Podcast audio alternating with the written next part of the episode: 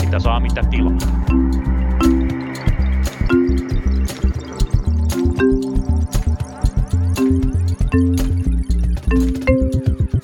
Tervetuloa Punakulmaan taas tänäkin perjantaina. Tervetuloa tänne Lauri Muranen. Tänään aiomme tarttua poliitikkojen sanomisiin. Kyllä, nimittäin meillä on täällä sanojensa takana seisomassa Antti Lindman. Tervetuloa Punakulmaan, Antti Lindman. Joo, kiitos oikein paljon ja kiitos kutsusta.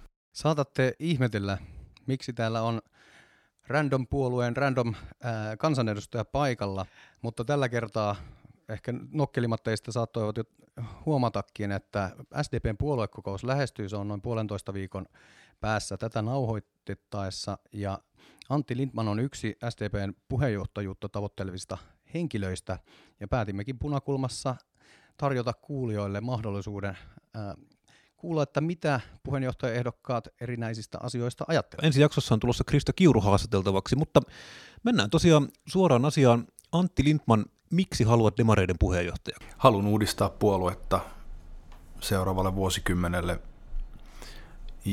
ja tehdä, viedä SDP takaisin pääministeripuolueeksi ja tehdä se hyvässä yhteistyössä koko puolueen ja miksei kaikkien suomalaistenkin kanssa. Mitä tarkoittaa puolueen uudistaminen? Sitä, että sen ohella, että me ollaan erittäin vahvoja niin työhön liittyvissä kysymyksissä, oikeudenmukaisuuteen, palveluihin liittyvissä kysymyksissä, niin pitää olla jatkossakin se, missä se niin kuin takuu puolue, johon, johon suomalaiset luottaa, niin sen ohella, niin, niin kyllä ne ikään kuin kysymykset, jotka Suomen pitää ratkaista tai johon pitää löytyä vastauksia, on, liittyy kestävään kehitykseen, kansainvälisyyteen ja myöskin tähän, tähän niin työikäisen väestömäärän vähenemisen tulevaisuudessa. Eli se tarkoittaa sitä, että puolueen pitää sen ohella, että se on vahva näissä perinteisissä asioissa, niin, niin kulkea tulevaisuuteen ja hakea ja löytää vastauksia niihin kysymyksiin, joita meitä odottaa tuolla kulman takana. Sitä tarkoittaa puolueen uudistaminen ja siihen tietysti liittyy se, että on ihan elinehto, että puolue löytää, niin kuin on nyt sanan aikana myös löytänyt, niin, ja ää, tuota, pitää yhteyden myös uuteen nuoreen nousevaan sukupolveen. Eli, eli kaiken kaikkiaan on tärkeää, että puolue kulkee eteenpäin eikä jämähdä. Meidän ammattiyhdistysliikkeessä jaksetaan aina muistuttaa, että aika on aj- ajanut teistä ohitse. Jotkut ajattelevat näin myös SDPstä. Onko, onko näin, onko aika ajanut SDP ohitse vai on, mikä on mielestäsi SDPn ikään kuin suuri idea ja onko sillä vielä tilausta nykypäivä Suomessa? Tuota, tämän päivän SDPn suuri idea, kiteyttäisin sen siihen, että, että SDPn idea on tehdä Suomesta maailman ensimmäinen hiilineutraali hyvinvointiyhteiskunta. Ja jos se siinä onnistuu, ja kun se siinä onnistuu, niin se on hyväksi paitsi tälle kansakunnalle, niin se, se takaa myös sen, että SDP kulkee eteenpäin ja tulevaisuuteen. Jokaisella puolueella tietysti on oma, oma, oma tehtävänsä ikään kuin yhteiskunnassa, mutta mä näen, että SDP on ollut niin erityinen tehtävä eri aikoina. Että jos lähtee sieltä vaikkapa, vaikkapa sieltä ennen, ennen sotia, niin, niin kuin Mauno Koivisto hienosti kuvasi, että talvisodan ihme tapahtui, oli se, joka tapahtui ennen talvisotaa. Eli silloin maailman ennätys lyhyessä ajassa kansa yhdistyi sitten ulkoista vihollista vastaan. Silloin SDP keskeinen rooli sitten vaaravuosina, kun ääriliikettä torjuttiin täältä, ää, tuota, torjuttiin niin kuin kommunismia. Sitten kun lähdettiin rakentamaan hyvinvointiyhteiskuntaa 60-luvulla Pekka Kuusi, ja sitten kun lähdettiin sopeuttaa hyvinvointiyhteiskuntaa kansainvälisen kilpailun 80-luvun lopusta lähtien, ja sitten kun vietiin Suomi Euroopan unioniin ja, ja, ja länteen ja nyt sitten NATOon, niin mun mielestäni se tämän, jos mä niin kuin niin, niin SDP on näissä kaikissa vaiheissa ollut tosi keskeinen rooli tämän Suomen kannalta, ja onneksi on ollut. Ja mun mielestä nyt tavallaan se iso, oikeasti iso haaste on se, että meidän pitää samaan aikaan ratkaista tämä ilmastokysymys ja luontokysymys, eli tavallaan viedä maailman ensimmäiseksi hyvinvointi, hiilineutraaliksi hyvinvointiyhteiskunnaksi, ja samalla sitten pitää huoli, että tämä tehdään sosiaalisesti oikeudenmukaisesti, ja siinä on kyllä kerta kaikkiaan tehtävää, mutta mä oon ihan varma, että siinä onnistutaan. He, todella mielenkiintoista, että sä tartut tähän niin ilmasto-, ympäristö-, luontokysymyksiin. Palataan vielä kohta tarkemmin hallitusohjelmaan, ruoditaan sitä hieman. Ää, tavallaan oppositiojohtajan ää, roolista, mutta ää, mitä mieltä sä olet ollut ää, nykyisen hallituksen esityksistä, näkemyksistä juurikin näihin ympäristö-, ilmasto-, luontokysymyksiin?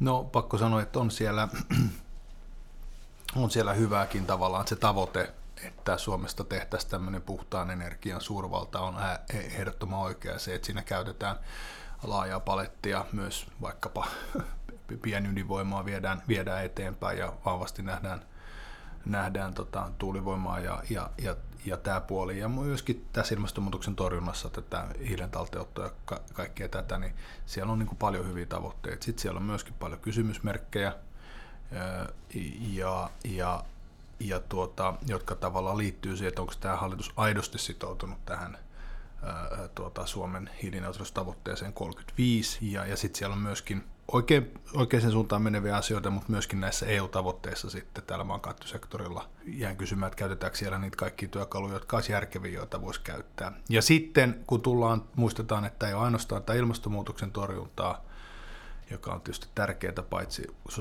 sukupolvivälisen oikeudenmukaisuuden myös kasvun kannalta, niin, niin on myös tämä luontokatokysymys. Ja tässä kyllä näyttää siltä, että tässä luonnonsuojelussa niin tosiasiassa, niin, niin tota, kun suomalaista luontoa ei voi suojella kuin suomalaiset itse, niin tässä tulee kyllä takapakkia, jos me katsotaan sitä rahoituksen tasoa, millä, mi, mihin, mihin, mihin tämä hallitus on, on viemässä. Että siellä on niin kuin molempiin, molempiin suuntiin, mutta kyllähän siinä niin kuin vähän näkyy se, että, että tota, tässäkin asiassa on jossain määrin tehty, jouduttu tekemään kompromisseja. Ei ehkä välttämättä niitä niin kau, niin kuin, niitä, mitä pahimmillaan pelättiin silloin, kun tämä hallitus kokoonpano lähti neuvottelemaan, mutta kyllä se siellä näkyy. Mä tähän tartun vielä, mennään pikkusen takamatkaa. Sanoit tosiaan, että pitää, luontokadosta oli puhetta, hiilineutraalisuudesta oli puhetta.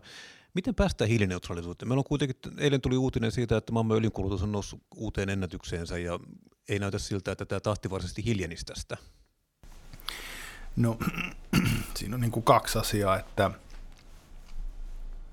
et, et, ensinnäkin kunkin täytyy hoitaa niin kuin oma pesäkuntoon ja se kannattaa hoitaa sen vuoksi, että, ja aivan erityisesti sen vuoksi, että kun Suomella on nyt tässä ihan niin kuin mieletön tämä ikkuna nousta puhtaan energian huippuosaajaksi ja ilmastoteollisuuden tavallaan yhdeksi kärkimaaksi. Ja se liittyy siihen, että nyt kun tämä tuulivoiman niin kuin tuotantokustannus on, on se halvi, niin se etu meillä säilyy niin kauan ennen kuin tämä aurinkovoima ja ohi, jonka jälkeen se Espanjaan siirtyy tavallaan tämä kaikkein suurin, suurin etu. Mutta sen takia tavallaan meidän pitää tässä tavo- näissä tavoitteissa ei pidä lipsua, koska sillä olisi kyllä väistämättä myös vaikutus siihen, että miten Suomi nähdään investointikohteena. Mutta sitten tämä maailmakysymys, niin mä näen tässä EUn roolin tosi keskeisenä.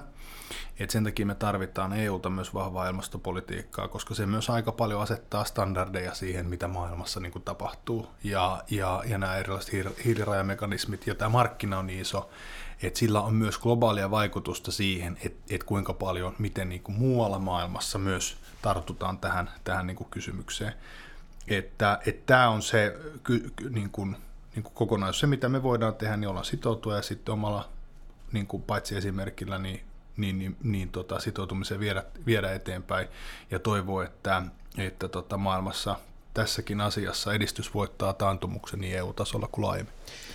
No näin me voidaan toivoa, mutta entä jos tulee sellainen tilanne, että meillä on vastakkain sitten niin kuin kenties se, mitä ihmiset haluaa ja se, mikä on maailmalle hyväksi.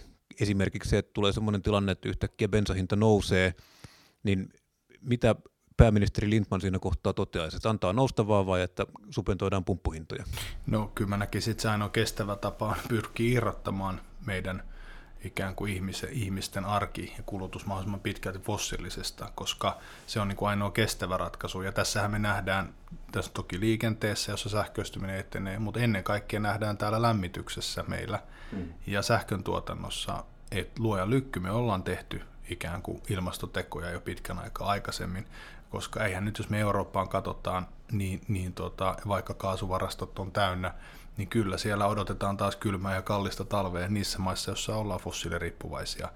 Et sen takia on tosi tärkeää, että hallitukset toisensa perään ikään kuin jatkaa siitä, mitä on tehty aikaisemmin ja, ja vie eteenpäin, koska sitten jos otetaan takapakkeja, niin sitten on riski, että kustannukset ikään kuin tehdä ne samat toimet myöhemmin ovat paljon isompia. Ja viime kädessä ne kustannukset yleensä tulee kansalaisten maksettavaksi. Tämä on siis erittäin hyvä pointti ja mun mielestä se, mitä sanoit siitä, että Suomi voi olla ensimmäinen, jos sun tavoite on, että Suomi on ensimmäinen hiilineutraali neutraali hyvinvointivaltio, niin vaikka toistuvasti eri puolilla poliittista kenttää muistutetaan, kuinka vähäinen rooli Suomen päästöillä on globaalista kokonaisuudesta. Mutta pointtihan siinä on se, että aivan kuin, niin kuin pohjoismainen yhteiskuntamalli voi olla esimerkkinä muulle maailmalle, niin samoin myös se, että minkälainen niin kuin kehityspolku vaikkapa jossain kehittyvässä maassa, missä ollaan aivan yhtä kiinnostuneita myös siitä niin kuin modernien energiapalveluiden tarjoamisesta, kuin päästöjen vähentämisestä. Jos niillä ei ole näkymää, että miten se homma to- toteutetaan, niin totta kai ne tekee sen sitten helpoimmalla niin kuin tunnetulla tavalla. Ja tässä on just tämä Suomen esimerkki mun mielestä kanssa erittäin hyvä pointti. Mennään, niin, saa, vielä, saa vielä jatkaa vielä sitä ajatusta, että miksi tämä on niin kuin STPlle suuri tehtävä. Että silloin aikanaan, kun hyvinvointiyhteisöä lähdettiin rakentaa, ja aika pitkään vielä sen jälkeen, ja tänäkin päivänä osa ajattelee, että tämmöinen tasa-arvo ja taloudellinen menestyminen tai vauraus kuin vastakkain. Että meidän pitää joko valita niin kuin tämmöinen sosiaalinen oikeudenmukaisuus tai talouskasvu ja vauraus. Ja ne me osoitettiin, ja sun hyvinvointiyhteisö on osoittanut, että tämä itse asiassa on juuri päinvastoin, että tavallaan, ja varsinkin pienelle maalle, että sen usein myöskin se vaurauden ja menestyksen edellytys on se, että kaikki pidetään mukana. Ja tässä on vähän sama juttu tässä ilmastonmuutoksessa, että tässähän on edelleenkin semmoisia toimijoita tai puolueita, jotka ikään kuin sanoo, että meidän pitää valita joko, joko niin kuin työpaikat tai, tai taloudellinen pärjääminen tai ilmastonmuutoksen torjunta. Ja nyt ihan viime vuosina ja viimeistään sitten tämän niin kuin, niin kuin, niin kuin vielä kiihdyttänyt tätä kehitystä Venäjän hyökkäyssota ja siitä seurannut niin kuin energiakriisi on osoittanut, että, että tämäkään valinta ei ole näin päin, vaan päinvastoin tulevaisuudessa, jos me halutaan menestyä, niin me on pakko tässä onnistua. Et sen takia mun mielestä tämä on sosiaalidemokraateille niin kuin iso tämän päivän kysymys, ehkä sum, niin kuin summa, summeeratakseni tätä, tätä keskusteluosiota. Erittäin hyvä. No mennään ajankohtaisiin aiheisiin. Jos sinut valitaan SDPn puheenjohtajaksi, olet suurimman oppositiopuolueen puheenjohtaja ja tietysti tehtävänä on myös haastaa istuvaa hallitusta. Orpon Purran hallitusohjelma julkaistiin tuossa juhannuksen alla. Ennen kuin hallitus on päässyt, pääsi edes on päässyt esi- antamaan yhtään esitystä eduskuntaan, niin se on ollut aikamoista kompurointia. Millä mielellä sä oot seurannut tätä näytelmää, jos sitä sellaiseksi voisi kutsua?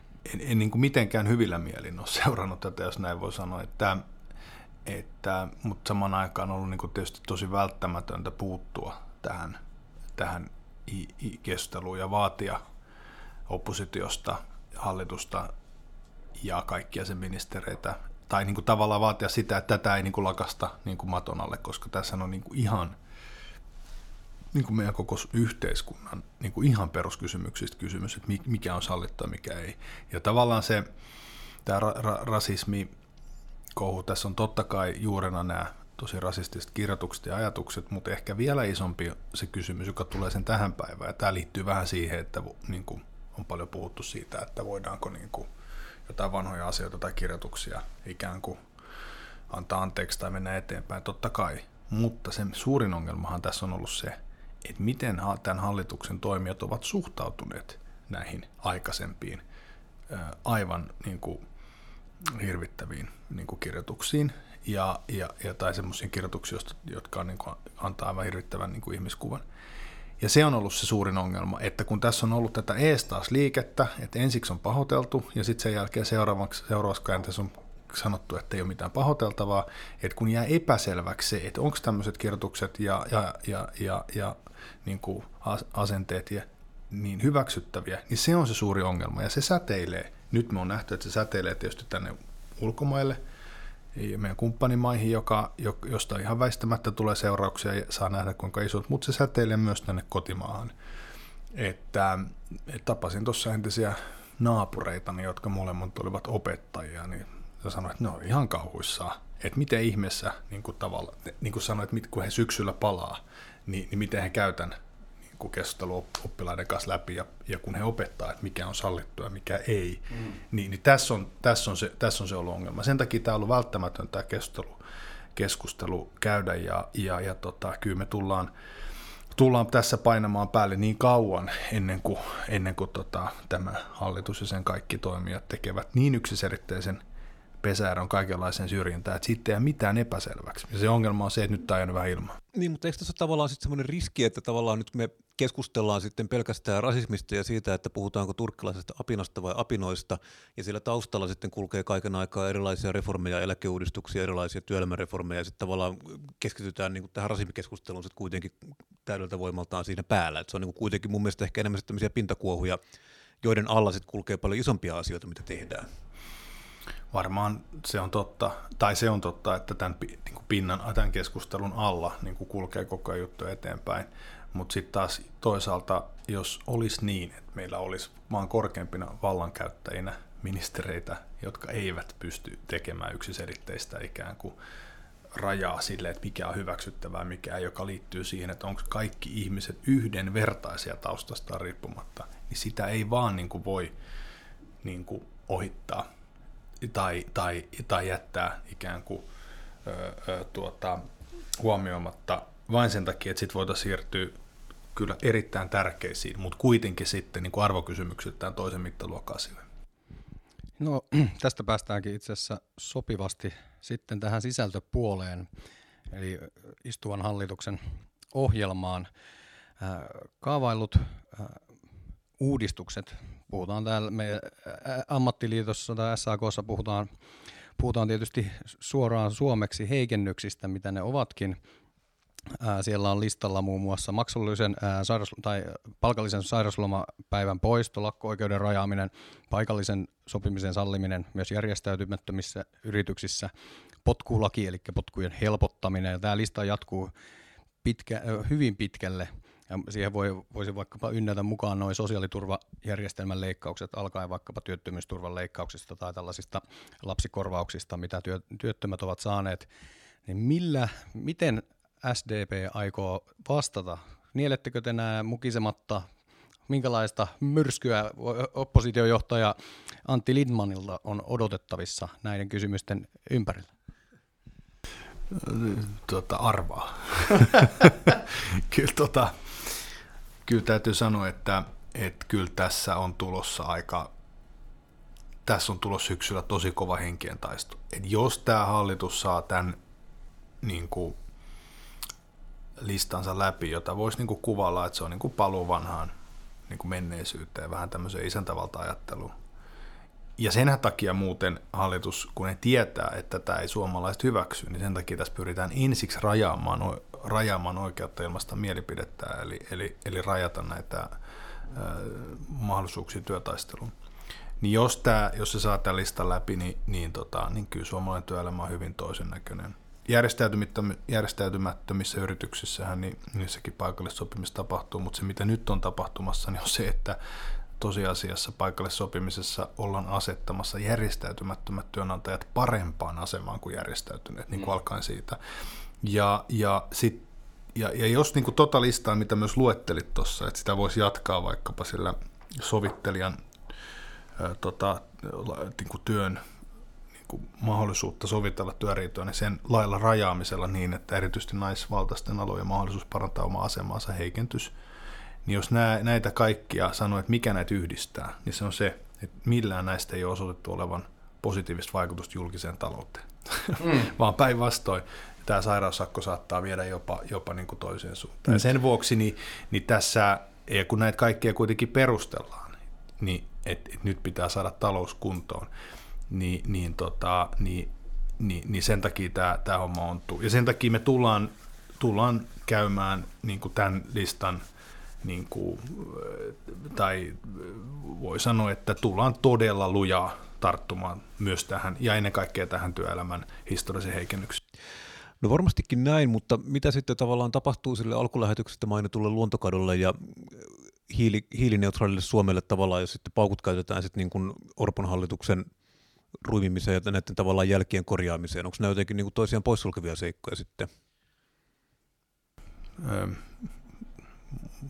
mulle mummo sanoi joskus, että ei, ei makia mahan täydeltä, että, että tota, et, tai että norsu syödään pala kerrallaan. Että et kyllähän se niin on, että silloin kun oppositiossa ollaan, niin, niin sen, varsinkin sen aikataulun agendan, usein myös munkin agendan, mutta sen aikataulun agendan toki asettaa hallitus. Et ei se voi olla niin, että sitten kun edos eduskuntaan tulee tämä heti lokakuussa tämä, lokamarraskuussa tämä vaikkapa nyt työtaisteluoikeuden rajaaminen, jotta, saat, jotta hallitus saa tämän mullista läpi ilman niin kuin, tai helpommin, niin eihän silloin ikään kuin voi oppositio vaan todeta, että no nyt me halutaan just olla tästä, vaan kyllä tämä on usein huomannut, että hallitus, hallituskauden hallitu, eri hallituskausien aikana niin tulee eri vaiheita, jossa sitten käydään eri keskustelua. Ja, ja, ja tämä on osa sitä, että täytyy osata elää, elää ajassa. Ja se ei poista yhtään mitään sieltä, sieltä tota, niistä ajatuksista tai, tai, tai esityksistä, joita sitten pyritään tekemään ää, tota, eri sektoreilla. Olipa sitten kyse tästä ilmastonmuutoksen torjunnasta, luontokadosta tai vaikkapa sotepalveluista tai, tai koulutuksesta. No kyllä, äh, hallituspuolueet ovat puolustaneet tai perustelleet näitä työelämän heikennyksiä sosiaaliturvaleikkauksia sillä, että tässä tehdään lähinnä vaan samoja asioita, mitä Ruotsissa tai Tanskassa on tehty jo aikaisemmin ja usein jopa demarihallitusten johdolla.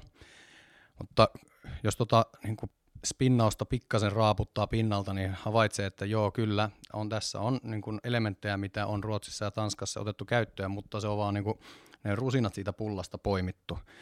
Niin oli, voisiko SDP ajatella, että jos oletetaan, että nämä nyt menee nämä hallituksen kaavailemat heikennykset ja uudistukset maaliin, niin SDP voisi ehdottaa, että viedään sit, otetaan ne loputkin Ruotsin ja Tanskan tota, ää, uudistukset käyttöön, jotka taas enemmän on sitten ottaa ikään kuin työntekijäpuolen ää, intressit huomioon.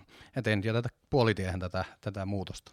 Joo, äh, tota, mm, ensinnäkin mä en usko, että hallitus saa näitä kaikkia maaliin. Että siellä on, se, se, olisi, se olisi niin iso, iso kustannus tälle yhteiskunnan hallitukselle ja, ja niin kuin sen ikään kuin oikeutukselle ja, tai niin kuin ihmisten, se niin kuin poliittinen kustannus olisi varmastikin niin, niin iso, että et mä oon ihan varma, että, että ne joutuu peruttelemaan. Johan tässä kuultiin, että, että tota Ben Syskovits, joka on hyvä kuumemittari, on kokoomuksessa, niin, niin tuossa politiikkaradiossa jo totesi, että esimerkiksi tämä aikuiskoulutustuen lakkauttaminen on päätös suurempi vapaasti lainattuna. Mm.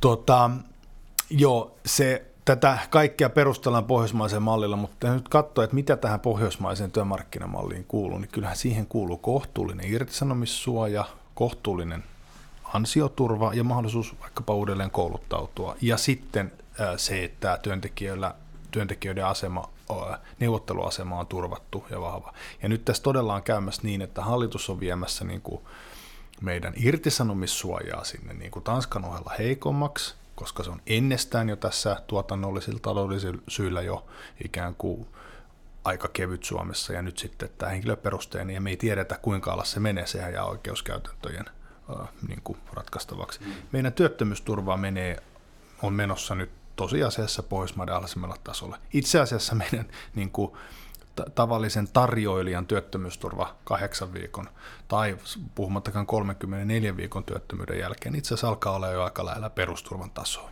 tämän, näiden, tämän, näiden leikkausten jälkeen. Et, et se on niinku erkaantumassa tästä pohjoismaista ajattelusta. Ja sitten kokonaan viedään tämä uudelleenkouluttautumismahdollisuus, kun meillä on ollut ajatus se, että työstä työhön tai työstä koulutuksen jälkeen työhön, niin ei tämä ei tää ole mikään pohjoismainen malli. Tämä on enemmän tämmöinen Amerikan malli, tämä Trumpin Amerikan malli. Ja, ja sen vuoksi niin kyllä me tullaan paitsi olemaan tiukkana näiden esitysten kanssa, niin sen lisäksi tullaan tekemään myös esityksiä siitä, että miten me nähdään, että työelämää rakennettaisiin, niin kuin monissa maissa on rakennettu, niin että se, sitä tehdään tasapainoisesti. Niin, tavallaan tässä vielä täytyy muistaa aina se, että tämä ei ole olemassa siis sinällään yhtä Tanskan mallia tai Ruotsin mallia tai Saksan mallia, mistä voi ottaa pieniä lohkoja, vaan ne on kuitenkin hyvin polkuriippuvaisia. Niiden tavallaan takana on usein sit se, että Tanskan malli on siis se, että irtisanomissuoja on matala, mutta se tarkoittaa sit sitä, että tavallaan työvoimapalvelut on sit vastaavasti taas hyvin, hyvin resurssoituja, että sitten idea on se, että siellä kierrätetään nopeasti työttömyyden kautta, mutta yhteiskunta se tukee sitä toisesta päästä sitä pois ponnahtamista. Että täytyy aina muistaa tämä, että nämä, nämä ei ole tämmöisiä asioita, mitä voi ottaa vain yhden palikan sieltä täältä ja sanoa, että tämä on nyt se Ruotsin malli tai tämä on nyt se Tanskan malli. Mutta puhutaan vähän rahasta tai puhutaan itse asiassa tarkemmin velasta. Mikä on SDP suhde velkaa? Mielestäni vastuu. Kyllä vai ei? ei, toi aika. Joo, kyllä. Tuota, kyllä vai ei, hyvä, hauska. Hyvä, susta tulisi hyvä, hyvä iltapäivälehtien tämmöisten verkkolähetysten vaaliväittelyiden juontaja. Kyllä, joo, just näin. Joo, ei velka on, velka on jossakin tilanteessa tosi tarpeellinen, tosi tarpeellinen väline, mutta sitten jossain tilanteessa siitä voi tulla taakka, jos, jos, jos ää, ää, tota, jokin ää, tota, jokin entiteetti tai joku yhteisö tai vaikkapa joku maa sitten, sitten velkaantuu liikaa tilanteessa, jossa sitten muuta joustoa ei ole riittävästi. Et kyllä mä näkisin, että SDP-suhtautuminen niin kuin historiallisesti velkaan on ollut, ollut vastuullinen ja mielestäni se on sitä edelleen, edelleen tänä päivänä ja, ja jos minut valitaan puheenjohtajaksi, niin on sitä vasta edeskin. No. No miten sitten mietitään, mennään vähän isommalle tasolle, puhutaan vaikka EU-laajuisesti, mikä sitten niin suhtautuminen on tämmöisiin niin kuin yhteisvastuullisiin velkajärjestelyihin niin kuin EU-suhteen, esimerkiksi just vakausvälineeseen tai niin kuin elpymisrahastoihin tai tämmöisiin? Joo, no elpymisrahastohan oli, oli tosi, tosi tarpeellinen ja osoittautui muuten, että kun katsoi sitä reboundia, joka Euroopassa tuli, ja kun se suuntautui nimenomaan niin kuin erilaisten julkisten niin kuin hankkeiden ja, ja, ja tota, tukemisen rakentamisen kautta toisin kuin Yhdysvalloissa, jossa se meni niin kuin tämmöisenä helikopterrahana, Trump lähetteli näitä tonnin sekkejä. sekkejä tota, seteleitä. Joo, niin, niin, niin, niin tota, tota, käytettyjä autojen hinnatkin lähti kovaan nousuun. Ni, niin tota, oli, oli tosi, tosi tarpeen ja, ja, tota, ja, ja näin, ja myöskin niitä mekanismeja, joilla on saatu aikaiseksi, että eurokriisin jälkeen on rakennettu, niin ne on ollut tarpeen. Mm, sitten kun ajattelee, mitä nyt haet tässä, niin, niin kyllä sitten kannatan sitä, että jokainen jäsenmaa vastaa omista veloistaan. Ja, ja koska siinä on se on ö, kuitenkin sitten, kun, kun puhutaan yhteisvelasta tai tässä järjestelmässä, jossa nyt ollaan Euroopassa, niin, niin sitten täytyy muistaa, että, että siellä on aina, aina se toinen puoli, johon liittyy sitten, että velkaan kuuluu myös vastuu. On tärkeää, että jäsenmaalla on vastuu omasta omasta taloudestaan ja, ja, ja omista, omista veloistaan. Eli en, en kannata sitä, että, että, että ikään kuin jäsenmaiden niin kuin, velat laittaa yhteen ja sitten, sitten vastuu, vastuu yhteinen ja, ja sitten toimitaan Mutta miten onko. Onko tämä niin mitenkään reaalinen positio, sit, jos meillä kuitenkin on yhteisvaluutta suurimmassa osassa EU-maita käytössä, tavallaan se tarkoittaa sitä, että valtiolla ei ole tämmöistä niin kuin välttämättä omaa itsenäistä rahapolitiikkaa, niin kuinka realistista, realistista on sanoa, että kaikkien pitäisi kuitenkin hoitaa oma leiviskänsä? Se on totta, että me ollaan yhteisvaluutassa ja, ja joka yhteisvaluutta on tuonut paljon, paljon erilaisia hyötyjä, ja, mutta se on yhtä totta on se, että, että tota, et, et jäsenmaiden pitää oppia myös elämästä yhteisvaluutassa ja se edellyttää sitä, että on riittävästi myöskin sit erilaista joustoa erilaisiin tota, erilaista joustoa, joka, joka huomioi niin kuin, tilanteet myöskin euroalueen sisälle. Mutta pelkäänpä, jos me, jos me lähettäisiin jos me lähettäisi, jos me lähettäisi laittamaan, lähettäisi niin kuin yhteis, voimakkaasti yhteisvastuun tielle, niin pelkäänpä, että silloin mentäisiin tuota, silloin mentäisi ojasta allikkoon. Mutta eikö me nyt de facto olla kuitenkin käytännössä niin kuin tällä yhteisvastuun tiellä niin kuin nyt jo eurotaloudessa? Öö, no, jos nyt ajatellaan, ajatellaan vaikkapa tätä elpymis, elpymispakettia, niin, niin siinähän on jokaisella maalle on määritelty se tietty vastuu siitä, öö, siitä tota, paketista ja se on rajattu.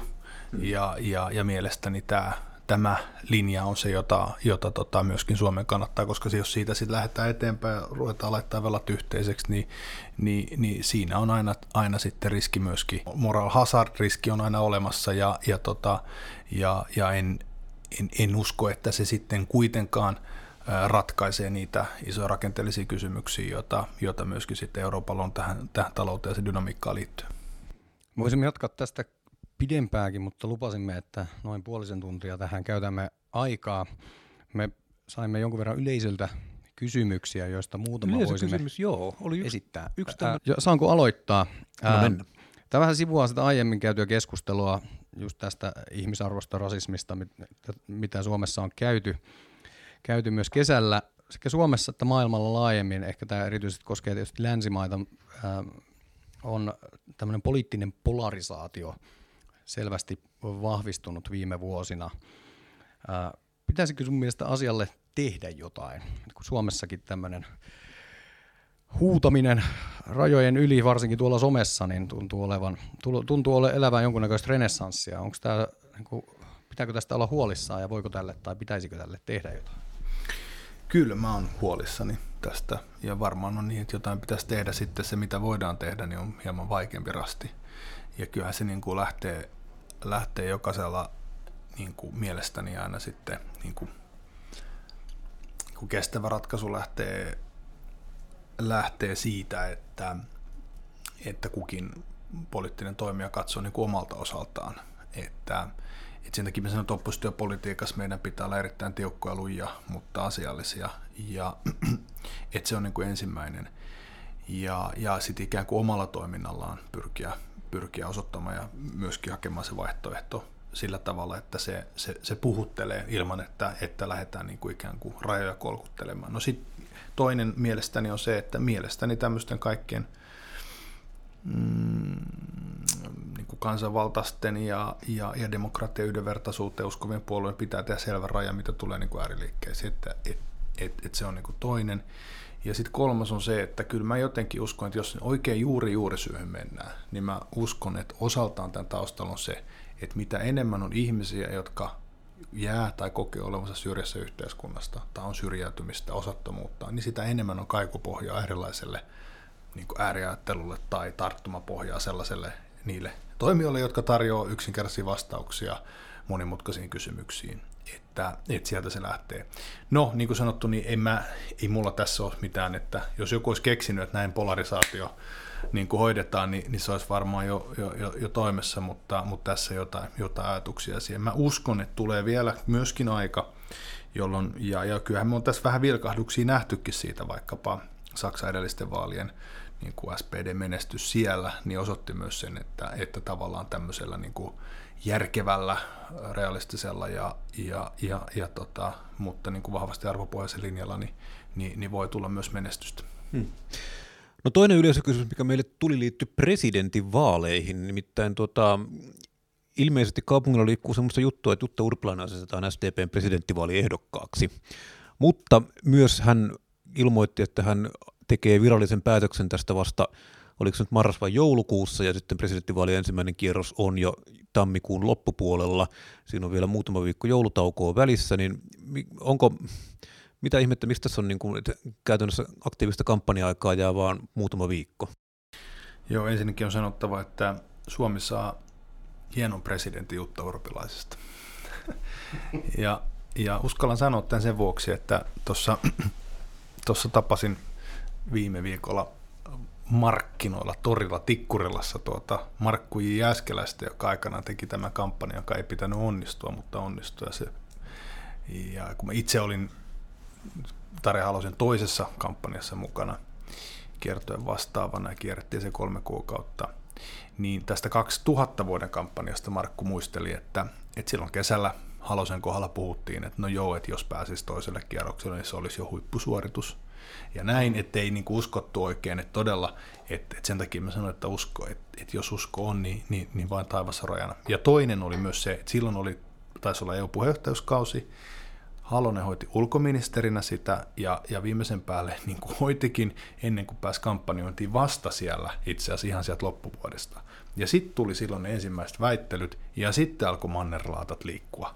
Ja, ja siinä joulun välipäivien aatonaattona tuli aika kalluppi, jossa se asetelma muuttui, Halonen nousi kakkoseksi ja, ja, ja sitten loppu onkin historiaa. Se muuttui siinä välipäivinä tammikuun alkuun tultaessa. No, Jutan tilanne on vähän samankaltainen mutta, mutta nyt ei ole kyseessä EU-puheenjohtajuutta hoitava ulkoministeri, vaan komissaari. Ja, ja mun käsityksen mukaan komissiosta on ennenkin pyritty presidentiksi, ja ennenkin on yleensä tullut siinä sitten se käytäntö ollut se, että siihen myönnetään noin parin kuukauden virkavapaa, jota sitten muut kom- komissaarit tuuraa sen ajan. Meidänkin Olli Rehn ja Jyrki Katainen ovat molemmat itse asiassa vuorolla hoitaneet tuurauksia presidenttiehdokkaille. Ja, ja, ja tuota, jos ja kun on luottavainen siitä, että Jutta lähtee, niin, niin näiden askelmerkkien käyminen nyt siellä komissiossa vielä läpi, niin, niin, tota, ää, niin, niin on, on hänellä vielä edessä. Ja uskon, uskallan arvata, että kun, kun tämä kesä, kesävapaakausi päättyy ja komissaarit sinne palaa, niin Jutta käy tämän, tämän, tämän asian läpi ja, ja on vakuuttunut siitä, että viimeistään, niin kuin hän itse sanoi, viimeistään marraskuussa sitten tullaan kuulemaan se lopullinen ilmoitus. Mutta No, mitä lopullinen... itse, aion, itse aion kyllä tehdä tota jo vahvasti töitä Jutta Urpilaisen presidenttiyden eteen jo tässä matkan varrella. No, mutta entäs se lopullinen ilmoitus onkin se, että komissio ei myönnä virkavapaata ja Urpilaisen tarvitaan Brysselissä ja Afrikassa? Mulla on kyllä vaikea nähdä, miten olisi mahdollista, että Urpilaiselle, Urpilainen olisi ensimmäinen komissaari. Olisi jäynä jäynä. Sitten saikkua kehii vaan. Itse asiassa mä en ole, mä en ole ihan varma, että olisiko se edes mahdollista olla myöntämättä sitä, että, että mä luulen, että siinä on kyllä jokin, jotkin niin kuin, ähm, sää, niin kuin tällaiset pykälät siinä, että se on mahdollista, mutta sitten tavallaan se, mikä on sen komission puheenjohtajan osalta harkintavallassa, on varmaan, varmaan juuri se, että tai ainakin se keskustelu pitää käydä, että mikä on se vaihe, jolloin, jolloin tota, Urpilainen voi ikään kuin itse tämän lopullisen päätöksen tehdä, ja se on ensimmäinen vaihe. Sitten toinen vaihe on se, että milloin asetetaan ehdokkaaksi, ja se on se jolloin viimeistään sitten pitää virkavapaus jättää, hmm. tai vir- virkavapaus aloittaa. Kiitoksia Antti Lindman, kun pääsit punakulmaan. Kiitoksia myös Lauri Muraselle, että olet täällä kanssani tätä juontamassa. Kiitoksia myös Tuomas Saloniemi sinulle. Minä olin siis Tuomas Saloniemi. SCPn puoluekokous järjestetään, koska se nyt onkaan? Viikon päästä perjantaina, onko se ensimmäinen syyskuuta viiva kolmas syyskuuta? Juh. Ja menkää paikan päälle, jos pääsette akkreditoitumaan, jos ette, niin seuratkaa tiedotusvälineiden kautta selviää sitten, että kumpi täällä haastatelluissa tyrkyistä valitaan luotsaamaan SDPtä seuraavaksi, onko se kaksivuotiskaudeksi Kolme. vai kolmevuotiskaudeksi? Joo. Mutta ennen kaikkea kiitoksia Antti Lindmanille, kun pääsit tänne paikalle ja onnea peleihin. Kiitos paljon ja oikein hyvää ratkirjan mukaista viikonloppua kaikille kuuntelijoille.